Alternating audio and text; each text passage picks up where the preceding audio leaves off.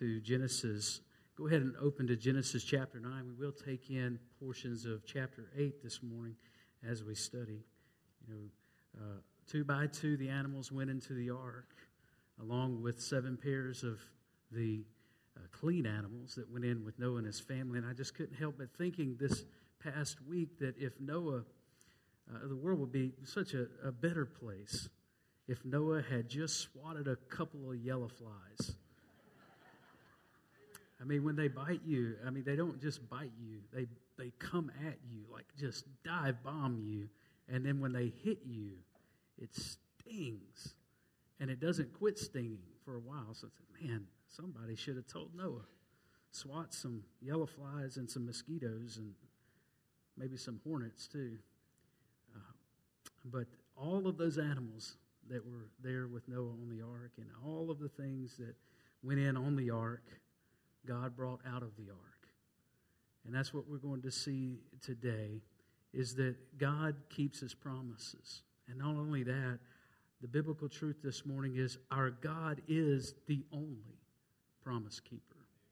I mean, we, we make promises, and sometimes we keep them, but sometimes we don't. Sometimes we say things that we mean in the moment, but then we forget. God's not like that. Not at all. If God says it, He does it. Amen to that. And we are comparing the days of Noah to the last days, and so we're going to think about God's promise. And in the Bible, it's the word uh, uh when God makes a promise that's binding to Himself because He's a promise maker, He's also a promise keeper. God has been taking it up upon Himself to make promises since the very beginning, and that word is called covenant. Whenever God makes a binding promise as the guarantor of that promise, it's called a covenant. And so, as we're comparing the days of Noah to today's day, well, what is it like how is the covenant that God made with Noah similar to the covenant that he's made with us? You remember Matthew 24, verses 37 through 39? Jesus said, For as were in the days of Noah, so will it be the coming of the Son of Man. For as in those days before the flood, they were eating and drinking, marrying and giving in marriage until the day when Noah entered the ark. And they were unaware till the flood came and swept them all away. So will be the coming of the Son of Man. And so today can be compared to Noah's day. And in the fact that Noah received a covenant from God, we've received a covenant from God, we can say that today's day is very similar to that day because the God that kept the promise to Noah is the same God who will keep his promises to you. Amen. I want you to stand with me and we're going to read from chapter 9, Genesis chapter 9, beginning in verse 1. And God blessed Noah and his sons and said to them, Be fruitful and multiply and fill the earth. All right. Now I want you to skip down with me. We're going to skip all the way down to verse uh, 15. I will remember my covenant that is between me and you and every living creature of all flesh. And the water shall never again become a flood to destroy all flesh. When the bow is in the clouds, I will see it and remember the everlasting covenant between God and every living creature of all flesh that is on the earth. God said to Noah, This is the sign of the covenant that I have established between me and all flesh that is on the earth. Let us pray together. Father God, we thank you that you love us enough. You've promised that you would never leave us nor forsake us. Lord, we thank you for your promises that are, that are so true today, Lord, that will have their fulfillment in Christ. Every promise of God is yes and amen in Christ. Father, we thank you that as in the days of Noah, whenever you had mercy and forgiveness toward that man and his family. Lord, you have mercy and forgiveness to all of his offspring, all of those that are here today. that even though we're faithless sometimes, you remain faithful. Dear God, thank you for the promise that you are going to come again one day and the clouds will part. And Lord, we will see Jesus descending and we will live with you forevermore. We hold on to that blessed hope today. We look forward to the fulfillment of your promise. And in the meantime, Lord, let us live like we are sons and daughters of the King. And it's in Jesus' name we pray. Amen. You may be seated. Well, what, what is similar to the, the Noah covenant that it is similar to the new covenant in Christ? What is similar? And, and how can we compare these two covenants together? The first thing that I want you to see is that because he's made a covenant to you and me through the blood of Jesus, he will never forget you. He will never forget you. He's always going to remember. Now, listen to what it says in chapter 8 and verse 1. So you turn back to chapter 8, and we're going to pick up some of the passages, uh, passages in chapter 8. But God remembered Noah and all the beasts and all the livestock that were with him in the ark. Did you see that? God remembered them. Now, when we read a word like remember, you think, well, maybe God had forgotten and then it came to him. Like, like it is whenever I walk into Miss Betty's office and I'm ready to, to give her some information and I walk through the door and she says, Hey, how are you doing? And then I say, I'm doing pretty good. And then she looks at me and then I look back at her and then she looks at me and, Did you want to say something? Uh, yeah, but I can't remember. And then court or somebody will pipe up and say, it only gets worse. And, it, and we just, and we forget, right? Well, God doesn't forget. So what does it mean for God to remember? What it means is that God turned his attention to Noah and the animals on the ark. It's not that God had forgotten them because God never forgets. The, the point is, is that he turned his attention after having dealt out his wrath. Now he looks at his children in the ark and he thinks of them. The same word is used in Genesis chapter 30 and verses 22 whenever Rachel, remember, she's being tormented by Leah and she's making fun of her because, and all the other women, because Rachel is barren and Leah has borne children. But Rachel prays to God. She does everything in her power, right, to, to, to get a child. But finally, she just falls on her knees and she prays to God. And the Bible says God remembered Rachel and caused her to conceive and bear a son.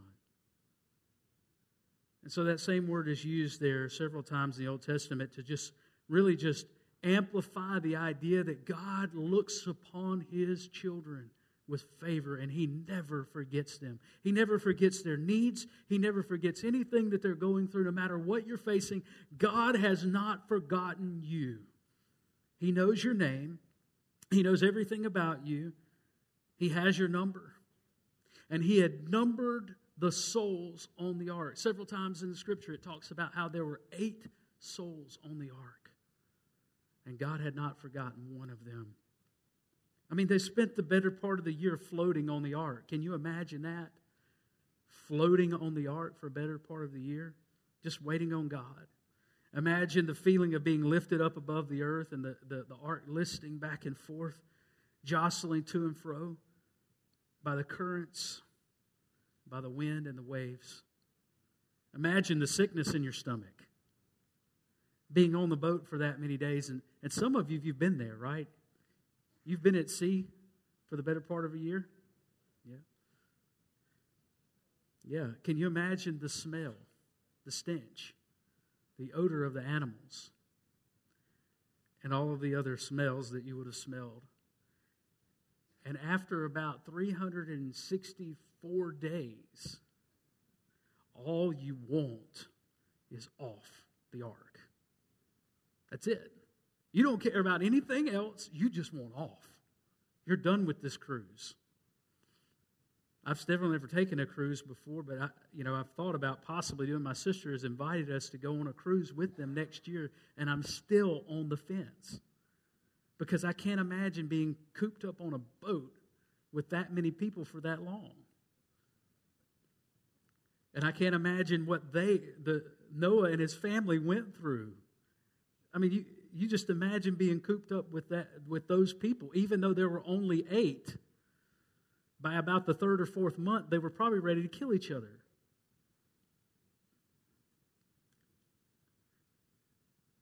The disciples spent one difficult evening on a boat. Just one difficult evening on a boat. Now, given uh, it was a smaller boat and there were more disciples, But Jesus said to them, Why are you so afraid? Have you still no faith? Well, that was in response to what they said to him. Listen to what they said. They said, Teacher, do you not care that we're perishing? In other words, Jesus, where are you when, you when we need you? Are you paying attention to what's happening to us? Do you not care about what I'm going through right now? How many of you have said things like that? You don't have to raise your hand. But what the story of Noah tells us and teaches us is that he never forgets anything. The Lord God bottles up every tear that we've ever shed, and he holds them in his hand. And nothing that we ever suffer for the sake of our God and for his kingdom and for his glory is ever forgotten. Jesus said that even a cup of cold water that's given in his name will not be forgotten, that it will be rewarded. That's his covenant to us. Jesus was suffering agony as he went into the Garden of Gethsemane. And he brought all of his disciples in. And then he took with him Peter, James, and John a little bit further. And he set them down and he said, I want you to sit here and I want you to pray while I go a little bit further into the garden. Watch and pray. An hour later, Jesus came back, and guess what? They were all sleeping. And Jesus said to them, Can you not watch and wait for one hour? And folks, that's what our lives are here on this earth as a Christian. It's just a li- just a little short amount of time. It's just in the light of eternity, it's just an hour. It's just a second. That he calls on us to watch and wait on him and know that he has not forgotten us during that hour. Isaiah 43 and verse 2. I love to read this because it makes me think about passing through and how the, the flood was not the destination of Noah and his family. The flood was not the destination of the ark. It was going to let, land and rest on the top of the mountain, in the mountains of Ararat. Isaiah 43, verse 2 when you pass through the waters. The former president of uh, New Orleans Baptist Theological Seminary always talked about the word of the day, and the word of the day for Noah and his family was through. They were going through it, not to it. Amen? And you and I are too. We're going through it, not to it. He says, When you pass through the waters, I will be with you, and through the rivers, they shall not overwhelm you. When you walk through the fire, you shall not be burned, and the flame shall not consume you. And Jesus told his disciples just before he left, he said, Lo, I'm with you even to the end of the age. He is with us, he will not forget us. I want to tell you, secondly, he will never forsake you.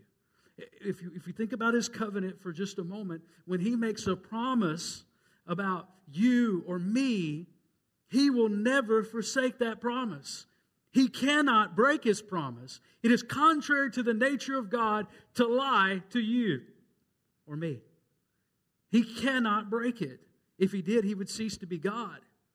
The writer of Hebrews says that by two unchangeable things he makes a promise. You see, there's nothing greater that God can make a promise about, uh, make a promise to. So he promises to himself. You and I, we, we swear by things, right? We go to the courtroom, they hold up a Bible, we put up a Bible, we put our hand on it, and we say, that we swear to tell the truth, the whole truth and nothing but the truth, right? So we swear to something greater than ourselves. In the New Testament time, Jesus condemned some of those Pharisees for, for swearing by the temple and swearing by this and swearing by that, things that are, are beyond them. Some of you have sworn on your mother's grave. Please don't do that. Your mama would spank you if she knew that you were doing that. But God, because there is nothing greater than Himself, swears about Himself. And so He says, I will do it. And He makes a covenant with us. And the Lord had told Noah and his family in Genesis 6 that they would be preserved through the flood. He said, But I will establish my covenant with you. In other words, I will make a promise to you, and you shall come into the ark, you, your sons, your wife, and your son's wife, wives with you. And then you see in verse 15 the same, almost the identical language when God said, Come into the ark, God says, Come out of the ark, right? He says, Come out of the ark. Go out from the ark, you and your wife and your sons wives with you, your sons and your sons' wives with you. And so the same identical language, and, and even though it's translated here in some places, go out, it's still that same word, come. Come out. Eight people are still alive, and all the animals are still alive, and none of them perished. Folks, whenever all of this is over, and it's all brought to an end, and some of you are thinking it's coming pretty soon. And amen to that. It is coming soon. This is all going to be over soon. When the world is brought to an end, those who know Christ, you and I, will still be standing. We'll still be here. We'll still be alive. Jesus Christ is the same yesterday and today and forever. The same God who promised then is the God who promises that you and I will enter into his rest. We'll go in. Covenant is about a relationship, it's about a God who binds himself to you and me. Can you imagine that? The God who created everything has chosen to bind himself to you, to make a promise to you. That's amazing that God would do that.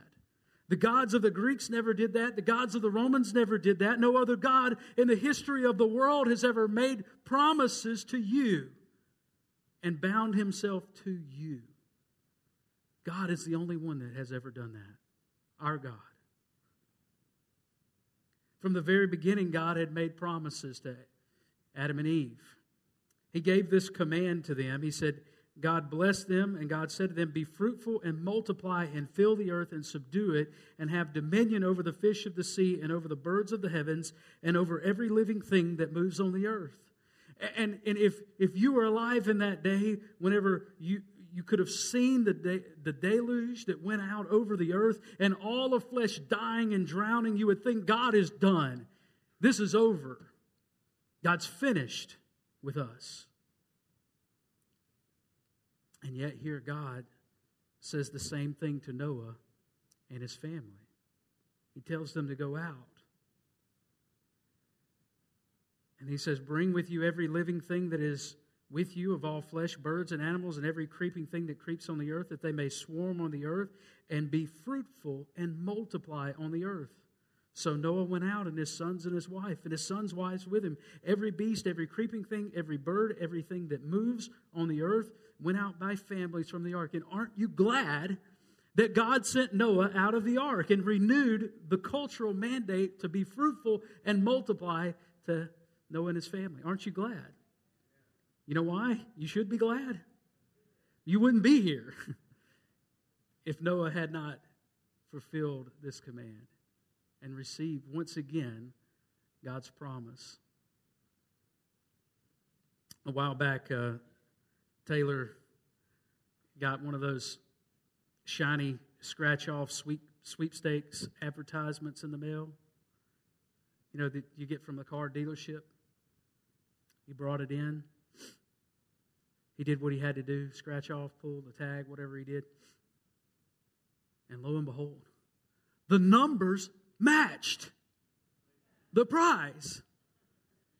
We, man, we just won $1,000. All we have to do is show up at the dealership. Well, I tried to convince Taylor that it was a scam to try to get us into the dealership. Taylor, no, no, Dad. There's a number on here. I called it. I called the number. They said, "Oh yeah, yeah, come on in. Yeah, it's it's real. It's real. Just come on in. You if you come in, the prize will be waiting." They assured him. They promised him that a prize would be waiting. Well, he convinced me to take him to the dealership. So we went into the dealership with the card in our hand, went up to the sales desk after waiting in line to the sales desk. And the salesman, we handed him the card. He took the card and he tossed it in the trash, along with about a hundred other cards that looked identical, and they all had the matching numbers on them. Have you ever been let down? Somebody promised you something. They told you it would be this way. How many of you have ever broken your promise? Thomas Fuller wrote, this, wrote these words. He said, A man apt to promise is apt to forget. And whether we are intentional or not, we all break our promises. But I'm reminded of what the Bible says about God. Numbers 23, uh, verse 19 God is not man that he should lie, or son of man that he should change his mind. Has he said, and will he not do it? Or has he spoken, and will he not fulfill it? And the rhetorical answer is never. Deuteronomy 31 and verse 8 it is the Lord who goes before you. He will be with you. He will not leave you nor forsake you. Do not fear or be dismayed. God hasn't given up on you. Even if you go astray, God's not done with you. His plan for your life is irrevocable, it remains the same. And even if you've neglected to do what God has told you to do, and maybe you've been running for, from God for some time now, God has never forsaken you. He's not giving up on you. And what He really wants is for you to return to Him. Somebody said, if you feel distant from God, who moved? Well, surely it wasn't God, it was you. And so come back. Not only will He never forget you, not only will he never forsake you, his covenant to you means he will never fail you. God cannot fail. Now, look again with me in verses, uh, we'll just pick up in verse 20 and following. Then Noah built an altar to the Lord and took some of every clean animal and some of every clean bird and offered burnt offerings on the altar. So think about that for just a minute, the first thing that Noah did whenever he got out of the ark, remember, all he wanted to do was get out of the ark, but the first thing that he did when he got out of the ark was turn around and give thanks to God.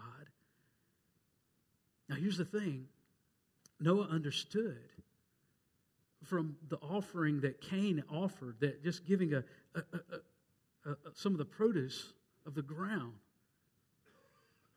was not what God wanted. It's not suitable for an offering. Noah brought blood before the Lord. He killed an animal. He killed multiple animals and burned them on the offering altar as an offering to the Lord. Now, why did he do that? What Noah realized was that without the shedding of blood, there is no forgiveness of sin. There is none. And so, for Noah to, to step out of the ark and breathe the air of the new creation, what it meant was something had to die. In Noah's day, an animal was sacrificed. In, in our day, we know that Jesus Christ laid down his own life, his body and his blood. His body was broken, his blood was shed so that we could have eternal life and we could enter into a relationship with God and we could live forever because of the forgiveness that was purchased on the cross. So you and I, we only live because Jesus died. And what Noah did was represent that for all of humanity to come. And then God says, in response to that, the Lord smelled the pleasing aroma, and the Lord said in his heart, I will never again curse the ground because of man. For the intention of man's heart is evil from his youth. Neither will I ever again strike down every living creature as I have done. While the earth remains, seed time and harvest, cold and heat, summer and winter, day and night shall not cease. Now there's a there's a prophecy in that verse because he begins with while the earth remains. And what that indicates to us is that even though God is saying he will never flood the earth again and wipe away humanity the same way, there will be a day that the earth will cease. There will be a day when all of this winds down and we stand before our Creator, the judge, the righteous one, and we give an account for every deed that we've ever done in the body. That day is coming and it's coming sooner than you think. It's coming. There's a promise there. There's a prophecy there. But then he says, seed time, harvest, cold and heat, summer and winter, day and night shall not cease. And God promises that he's going to keep the world spinning until he's done. And some of you think the world is falling apart. But the Bible teaches us that Jesus is holding it all together. Colossians 1 16 through 18. For by him all things were created in heaven and on earth, visible and invisible, whether thrones or dominions or rulers or authorities, all things were created through him and for him. And he is before all things, and in him all things hold together. Did you hear that? In Christ all things hold together. That means not just the world around us, not just the, the sun and the moon and the stars and the, and the universe around us, and not just the earth itself and the, the wind and the waves and the tides and the seas, but it means you and I are held together by the power of Jesus Christ. If he ever took his hand off of you, the Bible says he's holding you together. If he ever took his hand off of you, your brains would become scrambled eggs instantly. You would spin into oblivion. But He's holding you together. You're breathing His air. You're enjoying the life that He gives, even at this moment. Yes, the world is going down. But if you know Him, the one who has all authority, Jesus said, you will rise with him one day. And you will meet him in the air. And he will never fail to fulfill that promise. And we've got all of the, the climate change people out there. Here's the one verse in Scripture that refutes everything about global warming and climate change and a disastrous end. And a post apocalyptic world doesn't exist. When the apocalypse happens, it's all over summer, springtime, winter, fall. All you have to do is call. And He'll be there.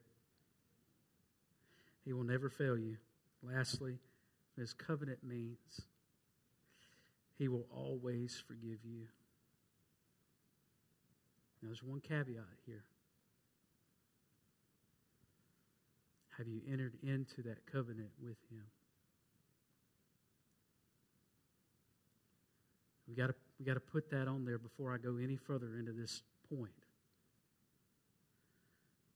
Because the Bible says that if you're outside of Christ and you reject him, all that remains for you is the fearful expectation of his judgment. The wrath of God abides on you if you're not in covenant with Christ. If you're not under the blood. For, for Noah and his family, it meant to, to come under the covering of the ark, inside the pitch, the tar. That word means covenant. And for them, it meant for them to go through the door and come into covenant with Almighty God. For you and me, what it means is that we put our faith in Christ. God renewed the earth. And he brought Noah and his family out. And then God told Noah to look up at the sky and see the sign of the covenant. He looked up in the heavens and he saw the rainbow that God put in the sky. I just got to take a moment to say this right here. It absolutely sickens me for the LGBTQ plus community to hijack the sign of the covenant of God. It sickens me. It doesn't belong to them, it belongs to God. I'm going to, I'll, I'll fly a rainbow flag, but it's for a different reason. Absolutely different reason. And, and all this Pride Month, I don't understand why they get an entire month, but the Bible says God opposes the proud, but He gives grace to the humble. The first covenant was, was with Adam and Eve in Genesis 3:15 when God looked at the sin of Adam and Eve and he covered it with an animal but he told them he gave them a promise what we call the proto evangelium the very first gospel. And what he said to them was that the serpent, serpent would bruise the heel of the seed of the woman but he would crush the serpent's head.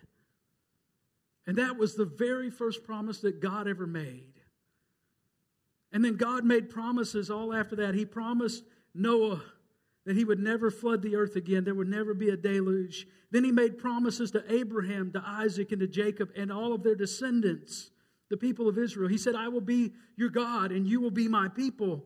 And then he made a covenant with David, and he told David that he would never lack a man on the throne. And even to this day, there is a man on the throne of David. His name is Jesus. And then God made a covenant by the blood of Jesus. 1 Corinthians 11 25, in the same way, also he took the cup after supper, saying, This cup is the new covenant in my blood.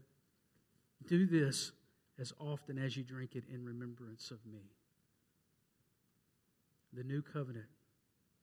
We are under that covenant today, a God who keeps his promise is a God who makes promises. Amen? I mean, you can't keep a promise if you don't make one, right? He made a promise.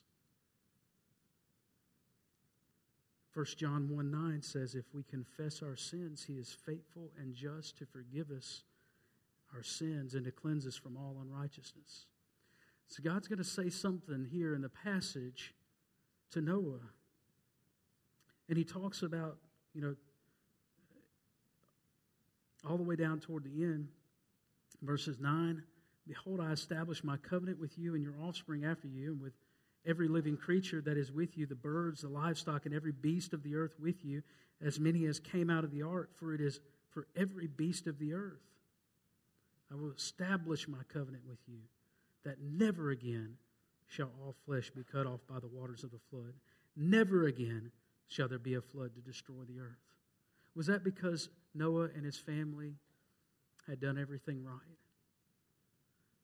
What we find out is later on, just, just a couple of chapters later, we see the world in chaos again. Noah's a sinner. He, get, he, he makes a vineyard and then makes wine and then gets drunk and naked. Just a chapter later. Noah's a sinful man. All of Noah's descendants are sinful men. One of the grandchildren of Noah is named Nimrod. And Nimrod raises himself up against God and says, We're going to build a city and a tower, and we're going to do it in the face of God. And yet God's promise remains.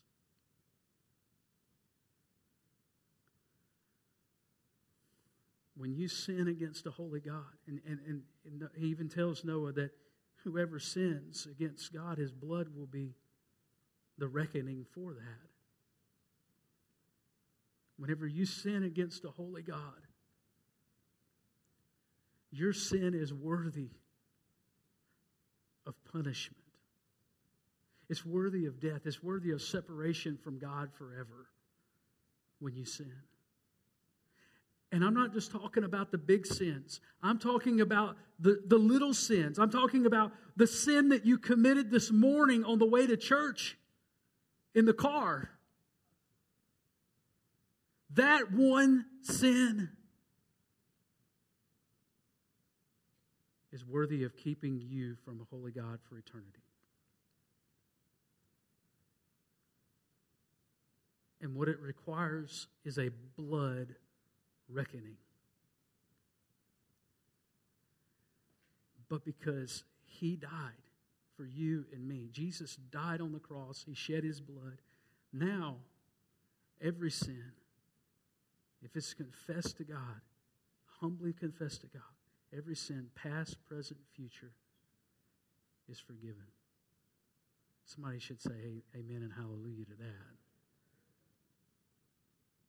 I don't have to go to hell for what I did on the way to church this morning.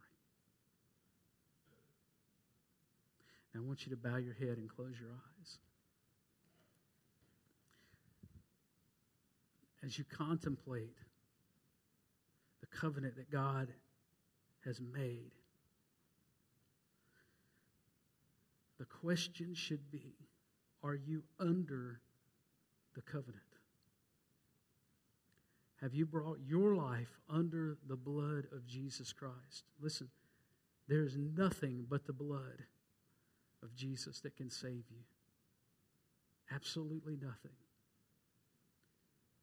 The promise of his return is sure. He is going to come and not, not coming as the Savior of the world, he will come as the judge of the earth. And you will stand before a holy judge, and the only thing that you will be able to say in that moment is I plead the blood of Jesus. Nothing else can save you. You won't be able to say, Well, I was a good person. Remember, one sin is all it takes to be separated from a holy God.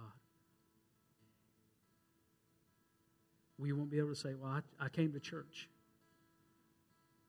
I prayed prayers. Listen, none of that, all those things are good, but none of that really matters whenever it comes to your eternity Without the blood of Jesus, you will stand before holy God and you will be condemned and you will suffer his wrath for eternity. But all of that can change right now because he's offering to you the same promises that he offered back then that he will forgive you. He'll make you a new person. His cleansing will happen not on the outside, but on the inside in your heart if you will receive him now. And if you desire that, I want to lead you in a prayer. It's a simple prayer. It's simply your, your dedication of yourself to God. You're trusting in Christ to forgive you from your sin. It starts with confession. Say this prayer with me in your heart. Say, Lord Jesus, I admit to you that I am a sinner. And because of my sin, I deserve to be separated from you for eternity. But Jesus, I believe that you died for me on the cross. And Jesus, I ask you to forgive me. I know you're alive today, so give me a home with you in heaven. You are my Lord and my Savior. Thank you for my salvation. And I'll spend the rest of my life loving you and living for you. In your holy name I pray. Amen. You stand with me? If you've prayed that prayer, the Lord Jesus has heard your prayer. He's made a promise that if you come to Him, if you call on His name, then you will be saved. He promises that. It's not based on anything that you've ever done, it's based on the fact that you have just called on the name above every name, the name of Jesus, by whom every knee will bow and I promise you, one day you're going to be in heaven because of your faith in Him. And it's not based on anything that I have to say, it's based on His Word and what He said. And so, if that's true for you today, we invite you to come and share what Jesus has done in your heart. If you need prayer, our altar is open.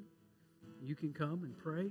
If you want to join Myrtle Grove Baptist Church and you know that God has called you here to join this church, you come. This is your opportunity as well.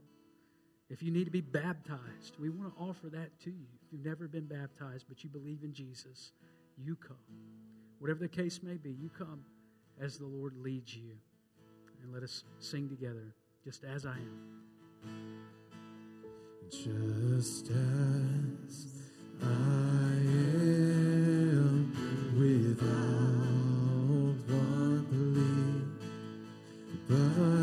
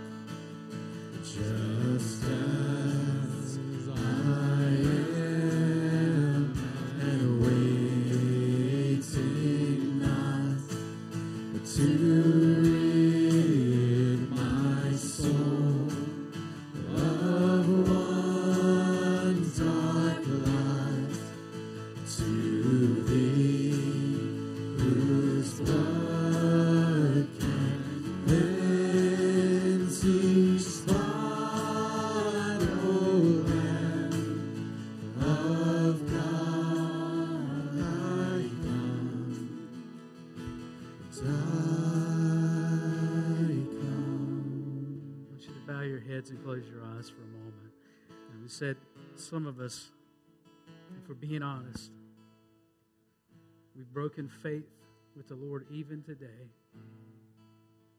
Right of Hebrews says, when we are faithless, He is faithful.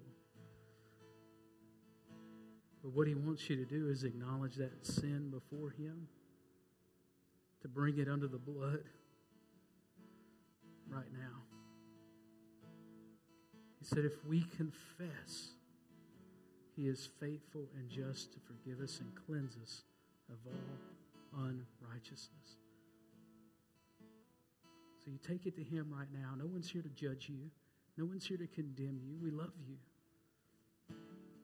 And the Lord Jesus is, He's not condemning you, He's the one who died for you. He shed His blood for you. So bring it to Him. Take, take just a moment right now in silence and confess and find cleansing.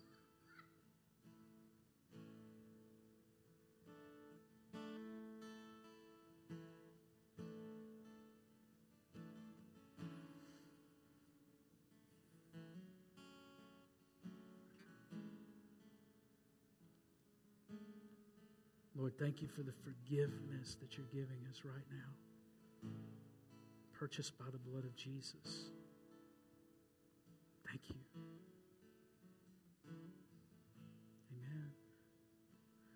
To sing, I come broken. I come broken to be mended.